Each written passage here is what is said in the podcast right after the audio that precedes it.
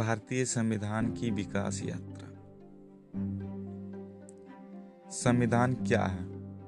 संविधान नियमों, उपनियमों का एक ऐसा लिखित दस्तावेज़ होता है, जिसके अनुसार सरकार का संचालन किया जाता है। यह देश की राजनीतिक व्यवस्था का बुनियादी ढांचा निर्धारित करता है। संविधान राज्य की विधायिका, कार्यपालिका और न्यायपालिका की स्थापना उनकी शक्तियों तथा दायित्वों का सीमांकन एवं जनता तथा राज्य के मध्य संबंधों का विनियमन करता है। प्रत्येक संविधान उस देश के आदर्शों, उद्देश्यों व मूल्यों का दर्पण होता है। संवैधानिक विधि देश की सर्वोच्च विधि होती है तथा सभी अन्य विधियाँ इसी पर आधारित होती है। संविधान एक जड़ दस्तावेज़ नहीं होता, बल्कि यह निरंतर पनपता रहता है। वर्षों से चली आ रही परंपराएँ भी देश के शासन में महत्वपूर्ण भूमिका अदा करती है। संविधान का महत्व। संविधान यह सुनिश्चित करता है कि कानून कौन बनाएगा। समाज में शक्ति के मूल विवरण को स्पष्ट करता है। समाज में निर्णय लेने की शक्ति किसके पास होगी तथा सरकार का निर्माण कैसे होगा निर्धारित करता है।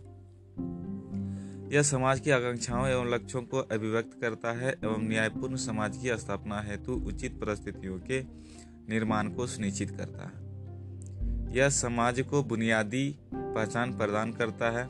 संविधान, राज्य व्यवस्था के तीन प्रमुख अंगों कार्यपालिका, विधायिका एवं न्यायपालिका की स्थापना करता है तथा उनकी शक्तियों एवं अधिकारों को परिभाषित करता है। यह राज्य के अंगों के अधिकार को मर्यादित कर उन्हें निरंकुश एवं तानाशाह होने से रोकता है। संविधान एक आईना है, जिसमें उस देश के भूत, वर्तमान और भविष्य की झलक मिलती है। संवैधानिक विकास के चरण। रेगुलेटिंग एक्ट सत्रह सौ तिहत्तर। इस अधिनियम के द्वारा भारत में कंपनी के शासन हेतु पहली बार एक लिखित संविधान प्रस्तुत किया गया। भारतीय संवैधानिक इतिहास में इसका विशेष महत्व यह है कि इसके द्वारा भारत में कंपनी के प्रशासन पर ब्रिटिश संसदीय नियंत्रण की शुरुआत हुई। इस अधिनियम के प्रमुख प्रावधान इस प्रकार है। बम्बई तथा मद्रास प्रेसिडेंसी को कलकत्ता प्रेसिडेंसी के अधीन कर दिया गया। कलकत्ता प्रेसिडेंसी में गवर्नर जनरल एवं चार सदस्यों वाले परिषद के नियंत्रण में सरकार की स्थापना की गई।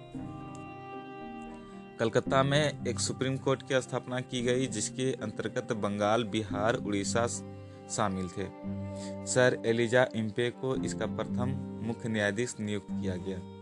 भारत के सचिव को पूर्ण पूर्व अनुमति पर गवर्नर जनरल तथा उसकी परिषद को कानून बनाने का अधिकार प्रदान किया गया। अब बंगाल के गवर्नर को तीनों प्रेसिडेंसियों का गवर्नर जनरल कहा जाने लगा। इस एक्ट के तहत बनने वाले बंगाल के प्रथम governor general Lord Warren Hasting थे। इस एक्ट के तहत कंपनी के कर्मचारियों को निजी व्यापार एवं भारतीय लोगों से उपहार, रिश्वत लेने को प्रतिबंधित कर दिया गया। कंपनी पर ब्रिटिश कोर्ट ऑफ़ डायरेक्टर्स का नियंत्रण बढ़ गया और अब भारत में इसके राजस्व, नागरिक और सैन्य मामलों की जानकारी ब्रिटिश सरकार को देना आवश्यक कर दिया गया। व्यापार की सभी सूचनाएँ क्राउन को देना सुनिश्चित किया गया। एक्ट ऑफ़ सेटलमेंट, सत्रह रेगुलेटरी एक्ट की कमियों को दूर करने के उद्देश्य से यह एक्ट लाया गया था। इसके तहत कलकत्ता की सरकार को बंगाल, बिहार और उड़ीसा के लिए भी विधि निर्माण की शक्ति प्रदान की गई। इस अधिनियम का प्रमुख प्रावधान गवर्नर जनरल की परिषद तथा सर्वोच्च न्यायालय के बीच के संबंधों का सीमांकन करना था। कंपनी के अधिकारी शासकीय रूप से किए गए अपने कार्य के लिए सर्वोच्च न्यायालय के कार्यक्षेत्र से बाहर हो गए। न्यायालय की अपनी आज्ञाएँ तथा आदेश लागू करते समय, सरकार के कानून बनाने तथा उनका क्रियान्वयन करते समय, भारत के सामाजिक, धार्मिक रीति रिवाजों का सम्मान करने का निर्देश दिया गया। पिट्स इंडिया एक्ट सत्रह सौ चौरासी। इस एक्ट को ब्रिटिश संसद में तत्कालिक प्रधानमंत्री विलियम पिट्स द्वारा प्रस्तुत किया गया था। इस अधिनियम की मुख्य विशेषता यह थी कि निर्देशक मंडल को कंपनी के व्यापारिक मामलों के अधीक्षण की अनुमति तो दे दी गई, लेकिन राजनीतिक मामलों के प्रबंधन के लिए नियंत्रण बोर्ड नाम से एक निकाय का गठन किया गया। इस प्रकार भारत में द्वैत शासन व्यवस्था की शुरुआत हुई। यह अधिनियम दो प्रमुख कारणों से महत्वपूर्ण था। पहला, भारत में कंपनी के अधीन क्षेत्रों को सर्वप्रथम ब्रिटिश अधिपत्य क्षेत्र कहा गया। दूसरा, ब्रिटिश सरकार को भारत में कंपनी तथा प्रशासन संबंधित कार्यों पर पूर्ण नियंत्रण प्रदान किया गया। गवर्नर जनरल की परिषद की सदस्य संख्या चार से घटाकर तीन कर दी गई। साथ ही मद्रास तथा बम्बई की सरकारों को पूरी तरह से बंगाल सरकार के अधीन कर दिया गया। चार्टर अधिनियम 1813 इस एक्ट के द्वारा कंपनी के अधिकार पत्र को 20 वर्षों के लिए बढ़ा दिया गया एवं कंपनी के भारत के साथ व्यापार करने के एकाधिकार को समाप्त कर दिया गया। लेकिन कंपनी का चीन के साथ व्यापार और चाय के व्यापार पर एक एकाधिकार बरकरार रखा गया। कुछ सीमाओं के तहत भारत के साथ व्यापार करने हेतु तो सभी ब्रिटिश भाषियों के लिए मुक्त व्यापार की अनुमति दे दी गई। ईसाई मिशनरियों को भारत में धर्म प्रचार की अनुमति दी गई।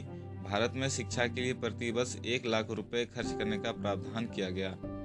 इस अधिनियम के तहत पहली बार भारत में ब्रिटिश क्षेत्र की संवैधानिक स्थिति को स्पष्ट रूप से परिभाषित किया गया।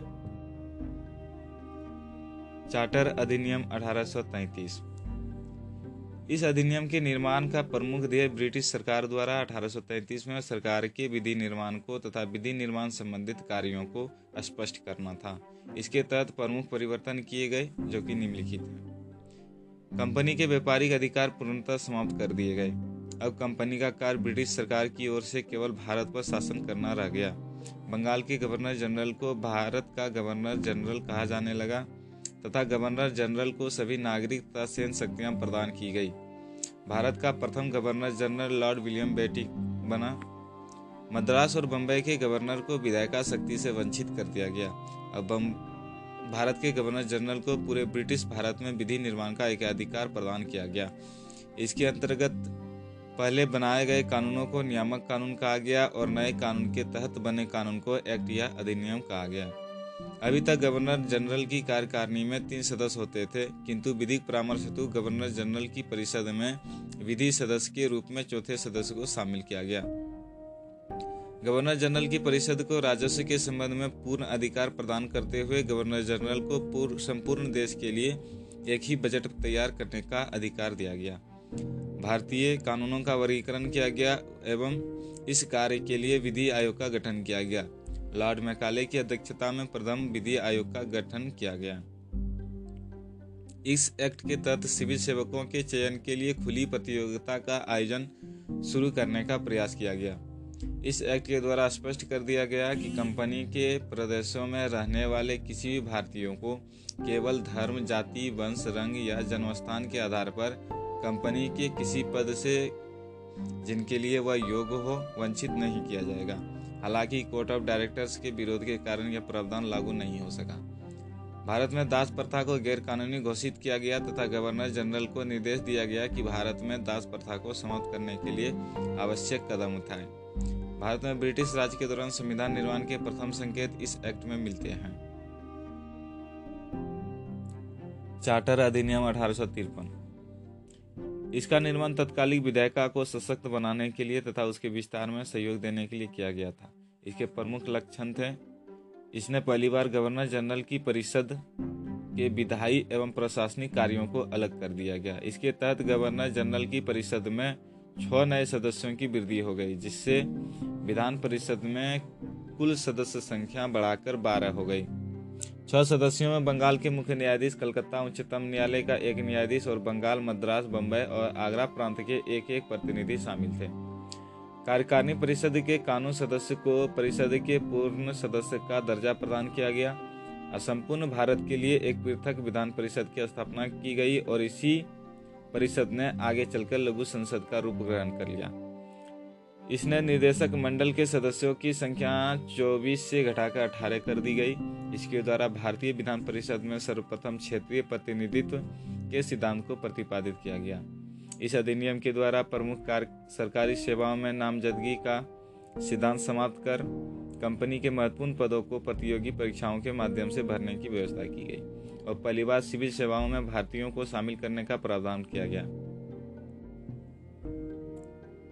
भारत शासन अधिनियम अठारह सौ अठारह की क्रांति के फलस्वरूप ब्रिटिश काउंट ने भारत का शासन कंपनी के हाथों से ले लिया। इस अधिनियम के तहत भारत की संवैधानिक व्यवस्था में महत्वपूर्ण परिवर्तन किए गए, जो निम्नलिखित हैं।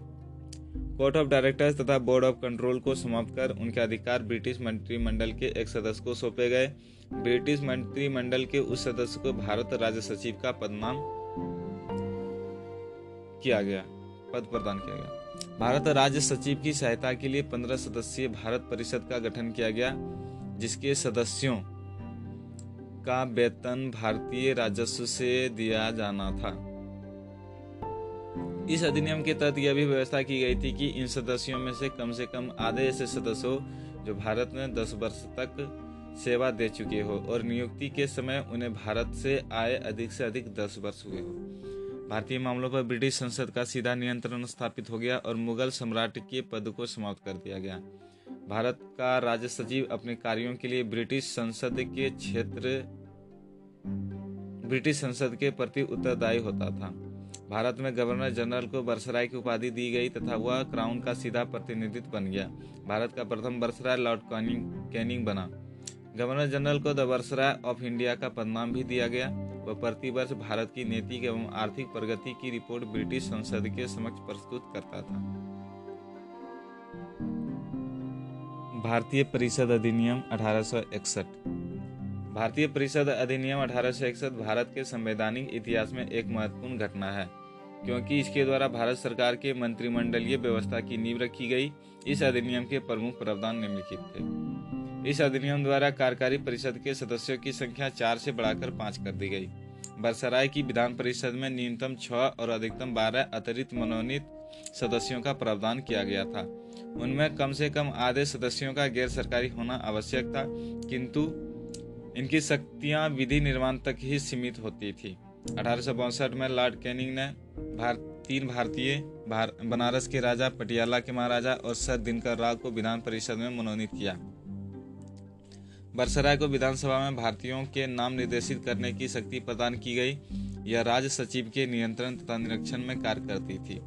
बरसराय को विशेष अधिकार एवं आपात स्थिति में अध्यादेश जारी करने का अधिकार दिया गया। बरसराय को आवश्यक नियम एवं आदेश जारी करने की शक्ति प्रदान की गई, जिसके तहत लॉर्ड कैनिंग ने भारतीय शासन में पहली बार संविभागीय प्रणाली की शुरुआत की। इस अधिनियम ने बम्बई और मद्रास प्रेसिडेंसियों को कानून बनाने की शक्ति वापस देकर विकेंद्रीकरण की प्रक्रिया की शुरुआत की।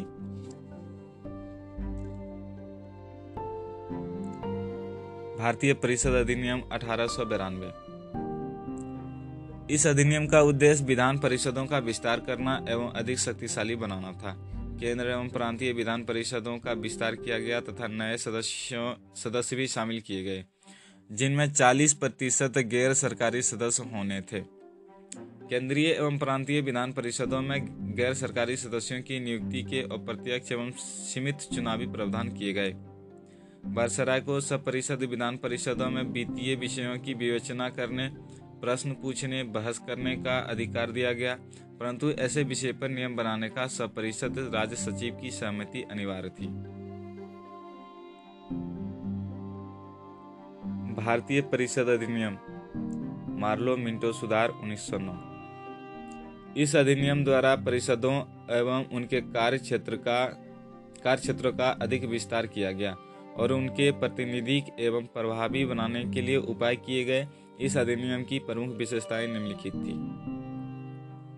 केंद्रीय विधान परिषद में सरकारी सदस्यों के बहुमत की व्यवस्था की रखी गई तो प्रांतीय विधान परिषदों में गैर सरकारी सदस्यों के बहुमत की व्यवस्था थी। सत्येंद्र प्रसाद सिन्हा बरसराय की कार्यकारिणी परिषद में नियुक्त होने वाले प्रथम भारतीय थे। विधान परिषद के सदस्यों को बजट अंतिम रूप से स्वीकार करने से पूर्व बजट पर वाद विवाद करने तथा प्रस्ताव पारित करने के, का अधिकार दिया गया। सदस्यों को सार्वजनिक हित से संबंधित विषयों की विवेचना करने, प्रस्ताव पारित करने का अधिकार प्रदान किया गया। इसके तहत जाति, वर्ग, धर्म आदि के आधार पर पृथक निर्वाचन प्रणाली अपनाई गई। जिसमें presidency corporation, chamber of commerce तथा जमींदारों को पृथक प्रतिनिधित्व दिया गया। पहली बार केंद्रीय विधान परिषद हेतु मुस्लिम वर्ग के लिए भी पृथक निर्वाचन की व्यवस्था की गई। नोट। लॉर्ड मिंटो भारत के वर्षराय तथा जॉन मार्लो इंग्लैंड में भारत के राज सचिव थे। लॉर्ड मिंटो को सांप्रदायिक निर्वाचन के जनक के रूप में जाना जाता है। भारत शासन अधिनियम उन्नीस सौ उन्नीस। इसे मॉन्टेस्क्यू चेम्सफोर्ड सुधार के नाम से भी जाना जाता है। उल्लेखनीय है कि मॉन्टेस्क्यू भारत के राज सचिव एवं चेम्सफोर्ड भारत के वर्षराय थे।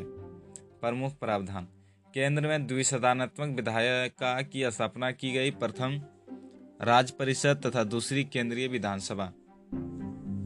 देश में प्रत्यक्ष निर्वाचन व्यवस्था तथा प्रांतों में द्वैत शासन प्रणाली प्रारंभ की गई। प्रांतीय विषयों को पुनः दो भागों में बांटा गया हस्तांतरित और आरक्षित। हस्तांतरित विषय। इसमें शिक्षा, पुस्तकालय, स्थानीय स्वच्छता शासन, चिकित्सा सहायता, सार्वजनिक निर्माण विभाग, उद्योग सार्वजनिक मनोरंजन पर नियंत्रण आदि शामिल थे। इन विषयों का संचालन गवर्नर तथा विधान परिषद के प्रति उत्तरदायी मंत्रियों की सहायता से होता था। आरक्षित विषय। रक्षा, विदेश मामले, वित्त, भूमि, कर, अकाल सहायता, न्याय, पुलिस, पेंशन, छापाखाना, समाचार पत्र, सिंचाई, जलमार्ग, कारखाना, बिजली, गैस, श्रमिक कल्याण, औद्योगिक विवाद, मोटर गाड़ियाँ, छोटे बंदरगाह एवं सार्वजनिक क्षेत्र आदि। आरक्षित विषयों का संचालन गवर्नर और उनकी कार्यकारी परिषद के माध्यम से किया जाता था। विधान परिषद में तीन प्रकार के सदस्यों की व्यवस्था की गई थी। निर्वाचित, मनोनीत सरकारी, मनोनीत गैर सरकारी। निर्वाचित सदस्यों की संख्या लगभग लगभग इकहत्तर प्रतिशत, मनोनीत सरकारी सदस्यों की संख्या लगभग अठारह प्रतिशत तथा मनोनीत गैर सरकारी सदस्यों की संख्या ग्यारह प्रतिशत रखी गई थी। सीमित मताधिकार तथा सांप्रदायिक निर्वाचन मंडल की व्यवस्था की गई। इसके तहत लोक सेवा आयोग का गठन किया गया। निर्वाचक क्षेत्रों को दो भागों में विभाजित किया गया। सामान्य तथा विशिष्ट सामान्य वर्ग में हिंदू, मुस्लिम, ईसाई, आलंग, भारतीय, सिख आदि, जबकि विशिष्ट वर्ग में भूस्वामियों, विश्वविद्यालय, व्यापार मंडलों आदि का प्रतिनिधित्व निर्धारित किया गया। इसने सांप्रदायिक आधार पर सिखों, ईसाइयों अलंग भारतीयों तथा यूरोपियों के लिए भी पृथक निर्वाचन के सिद्धांत को विस्तारित किया। इसमें पहली बार केंद्रीय बजट को राज्य बजट से अलग कर दिया गया। इसके अंतर्गत एक संवैधानिक आयोग का भी गठन किया गया। जिसे 10 वर्ष बाद जाँच करने के पश्चात अपनी रिपोर्ट प्रस्तुत करनी थी। केंद्रीय विधानमंडल को केंद्रीय सूची में उल्लेखित विषयों के संबंध में विधि निर्माण का अधिकार प्राप्त था, परंतु अंतिम निर्णय का अधिकार गवर्नर जनरल को प्राप्त था। प्रांतीय विधानमंडल को प्रांतीय विषय के संबंध में विधि निर्माण का अधिकार प्राप्त था, परंतु ये अधिकार गवर्नरों के अधिकारों के कारण अत्यधिक सीमित थे। नोट इस अधिनियम द्वारा पहली बार भारत में महिलाओं को मत देने का अधिकार प्रदान किया गया। प्रांतों में द्वैत शासन के जनक लियोन कार्टिनोस माने जाते हैं। यह अधिनियम भारतीयों की आकांक्षाओं की पूर्ति करने में असफल रहा। यह वास्तव में भारत के आर्थिक शोषण करने उसे लंबे समय तक गुलाम बनाए रखने के उद्देश्य लाया गया था। साइमन आयोग सर जॉन साइमन के नेतृत्व में सात सदस्यीय आयोग का गठन उन्नीस सौ उन्नीस एक्ट के सुधारों की समीक्षा के लिए किया गया था। इस आयोग में सभी सदस्यों के अंग्रेज़ होने के कारण भारतीयों द्वारा विरोध किया गया। इसी संदर्भ में साइमन गोबक का गोबेक का नारा प्रचलित है।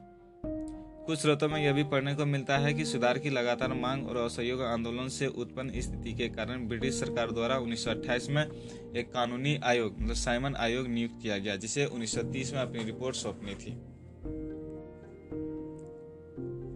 भारत शासन अधिनियम 1935 1930 से 32 में लंदन में हुए तीन गोलमेज सम्मेलनों में संवैधानिक सुधारों से संबंधित संस्तुतियों के फलस्वरूप इस अधिनियम का निर्माण किया गया।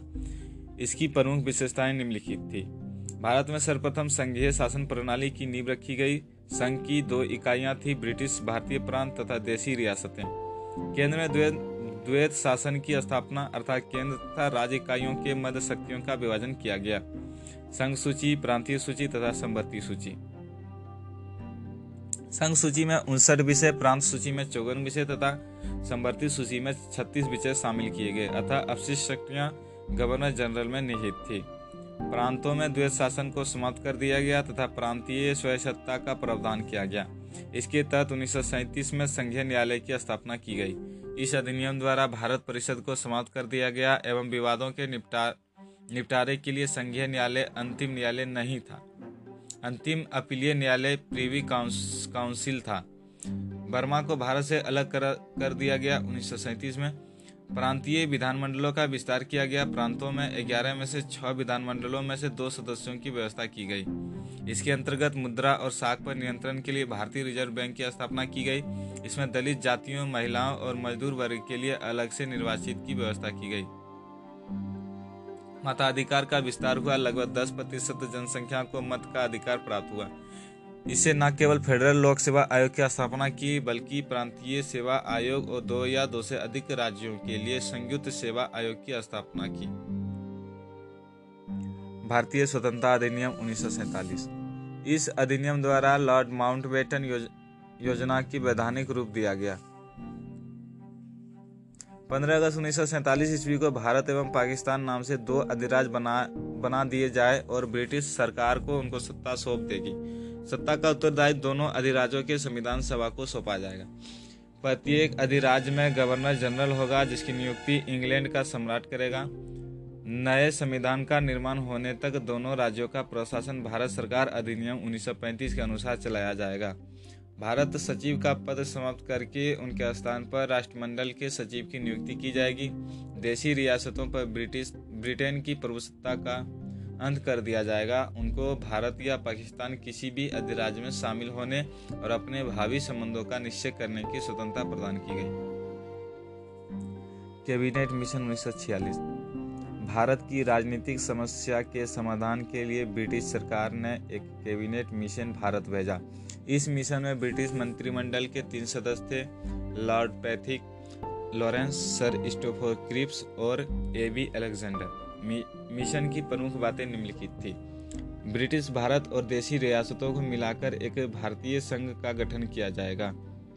विदेश रक्षा और संचार विभाग संघ के अधीन होंगे और संघ को इसके लिए धन एकत्र करने का अधिकार होगा।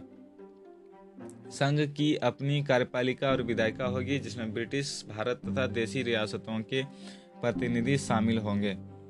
कुछ प्रांत मिलकर अपने अलग अलग समूह बना सकते हैं तथा प्रांतीय कार्यपालिका और विधायिका के अतिरिक्त अपनी सामूहिक कार्यपालिका और विधायिका का निर्माण कर सकते हैं। भारत व ब्रिटिश सरकार की प्रभुसत्ता को समाप्त कर दिया जाएगा। भारतीय रियासतों को यह छूट होगी कि वे संघ में शामिल हो या स्वतंत्र रहे। एक अंतिम, एक अंतरिम सरकार की तत्काल स्थापना की जाएगी, जिसे भारत के सभी प्रमुख राजनीतिक दलों का समर्थन प्राप्त हो। संविधान बनाने के लिए संविधान सभा का निर्वाचन शीघ्र होना चाहिए। प्रारंभ में कांग्रेस और मुस्लिम लीग ने दोनों ही कैबिनेट मिशन प्लान को स्वीकार किया, किंतु बाद में मुस्लिम लीग ने इसे अस्वीकार कर दिया गया और पाकिस्तान के निर्माण के लिए 16 अगस्त 1946 से प्रत्यक्ष कार्रवाई आरंभ कर दी गई। Balkan plan, Dickie worth plan या इस्मा प्लान उन्नीस माउंटबेटन ने भारत की आज़ादी के लिए डिक्की वर्थ प्लान तैयार किया। यह योजना general sir Hasting, Ismay, sir John Wavell एवं लॉर्ड माउंटबेटन की एक सीमित समिति द्वारा तैयार की गई थी। यह योजना दिल्ली में प्रांतीय गवर्नरों गवर्नरों की असेंबली के सम्मुख हेस्टिंग, इस्मा द्वारा प्रस्तुत की गई। इसे, इसलिए इसे इस्मा योजना भी कहा जाता है। इस योजना में यह प्रावधान था कि सत्ता का हस्तांतरण पृथक पृथक प्रांतों को किया जाए या सत्ता हस्तांतरण से पहले यदि परिसंघ का गठन हो जाए तो उसके साथ ही इसमें यह प्रावधान भी था कि बंगाल तथा पंजाब को यह विकल्प दिया गया कि वे अपने बंटवारे के लिए जनमत संग्रह का सहारा ले सकते हैं। इस प्रकार देशी रियासतों के साथ विभिन्न समूहों को यह छूट होगी कि वे भारत में सम्मिलित होना चाहते हैं या पाकिस्तान में, या फिर अपना स्वतंत्र अस्तित्व बनाए रखना चाहते हैं। इस योजना का विवरण माउंट बेटन ने जवाहरलाल नेहरू के सामने रखा था जिसे उन्होंने तुरंत अस्वीकार कर दिया और बताया कि यह योजना भारत के बालकनीकरण को आमंत्रित करेगी और संघर्ष एवं हिंसा भड़काएगी। अतः इस योजना को बालकन प्लान भी कहा जा, जाता है। स्वतंत्रता पूर्व गठित अंतरिम मंत्रिमंडल उन्नीस सौ छियालीस। जवाहरलाल नेहरू राष्ट्रमंडल संबंध तथा विदेशी मामले सरदार वल्लभ भाई पटेल, गृह सूचना एवं प्रसारण, सरदार बलदेव सिंह, रक्षा, जॉन मथाई, उद्योग एवं नागरिक आपूर्ति, जगजीवन राम, श्रम, सी एच भावा कार्य, खान एवं ऊर्जा, डॉक्टर राजेंद्र प्रसाद, खाद्य एवं कृषि, असफ अली, रेलवे एवं परिवहन, सी राजगोपालाचारी, शिक्षा एवं कला, आई आई चुंदीरगढ़ पानिज लियाकत अली खां अब्दुल रब निस्तार डाक एवं वायु। गफर अली खां स्वास्थ्य। जोगेंद्र नाथ मंडल, विधि। अंतरिम सरकार के सदस्य वर्षराय की कार्यकारिणी परिषद के सदस्य थे और पंडित जवाहरलाल नेहरू परिषद के उपाध्यक्ष। स्वतंत्र भारत का पहला मंत्रिमंडल उन्नीस जवाहरलाल नेहरू प्रधानमंत्री, वैज्ञानिक, शोध, राष्ट्रमंडल संबंध तथा विदेशी मामले। सरदार वल्लभ भाई पटेल गृह सूचना एवं प्रसारण, राज्यों के मामले, डॉक्टर राजेंद्र प्रसाद खाद्य एवं कृषि, मौलाना अब्दुल कलाम आज़ाद शिक्षा, डॉक्टर जॉन मथाई रेलवे एवं परिवहन, आर के परसुमन चेट्टी वित्त जगजीवन राम श्रम, सरदार बलदेव सिंह रक्षा, डॉक्टर बी आर अंबेडकर विधि, राजकुमारी अमृता कौर स्वास्थ्य, सी एच भावा वाणिज्य, रफ़ी अहमद किदवई संचार, डॉक्टर श्यामा प्रसाद मुखर्जी उद्योग एवं आपूर्ति वी एन गौडगिल, कार, खान एवं ऊर्जा। अन्य तथ्य।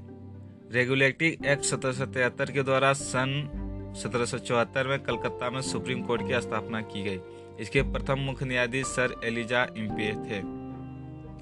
भारतीय परिषद अधिनियम 1909 द्वारा मुस्लिम समुदाय के लिए पृथक निर्वाचन मंडल तथा निर्वाचन क्षेत्र का गठन किया गया। भारत शासन अधिनियम उन्नीस उन्नीस सौ उन्नीस मास्टेस्कू चेम्सफोर्ड रिपोर्ट पर आधारित था। भारत शासन अधिनियम उन्नीस सौ उन्नीस द्वारा प्रांतों में द्वैत शासन प्रणाली की स्थापना की गई। भारत शासन अधिनियम उन्नीस सौ उन्नीस द्वारा लोक सेवा आयोग का गठन किया गया। भारत शासन अधिनियम 1935 द्वारा भारत में संघीय शासन प्रणाली प्रारंभ की गई। भारत शासन अधिनियम 1935 द्वारा केंद्र में द्वैत शासन प्रणाली की स्थापना की गई। लॉर्ड मिंटो को सांप्रदायिक निर्वाचन के जनक के रूप में जाना जाता है। 1926 में सिविल सेवकों की भर्ती के लिए केंद्रीय लोक सेवा आयोग का गठन किया गया। भारत में संघीय न्यायालय की स्थापना 1937 में भारत शासन अधिनियम 1935 के तहत की गई।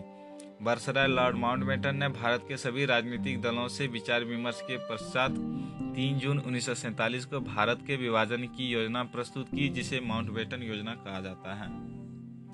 18 जुलाई उन्नीस सौ सैंतालीस को ब्रिटिश संसद द्वारा भारतीय स्वतंत्रता अधिनियम पारित किया गया। उन्नीस सौ सैंतीस की साइमन कमीशन की रिपोर्ट और 1928 की नेहरू समिति की रिपोर्ट ने भारत शासन अधिनियम 1935 की पृष्ठभूमि तैयार की थी। 14 से 15 अगस्त उन्नीस की मध्यरात्रि को भारत में ब्रिटिश शासन की समाप्ति हुई और समझ शक्तियाँ दो नए स्वतंत्र डोमिनियनों, भारत और पाकिस्तान को हस्तांतरित कर दी गई। लॉर्ड माउंटबेटन नए डोमिनियन भारत के प्रथम गवर्नर जनरल बने। लॉर्ड माउंटबेटन ने जवाहरलाल नेहरू को भारत के पहले प्रधानमंत्री के रूप में शपथ दिलाई। उन्नीस में बनी संविधान सभा को स्वतंत्र भारतीय डोमिनियन की संसद के रूप में स्वीकार कर लिया गया।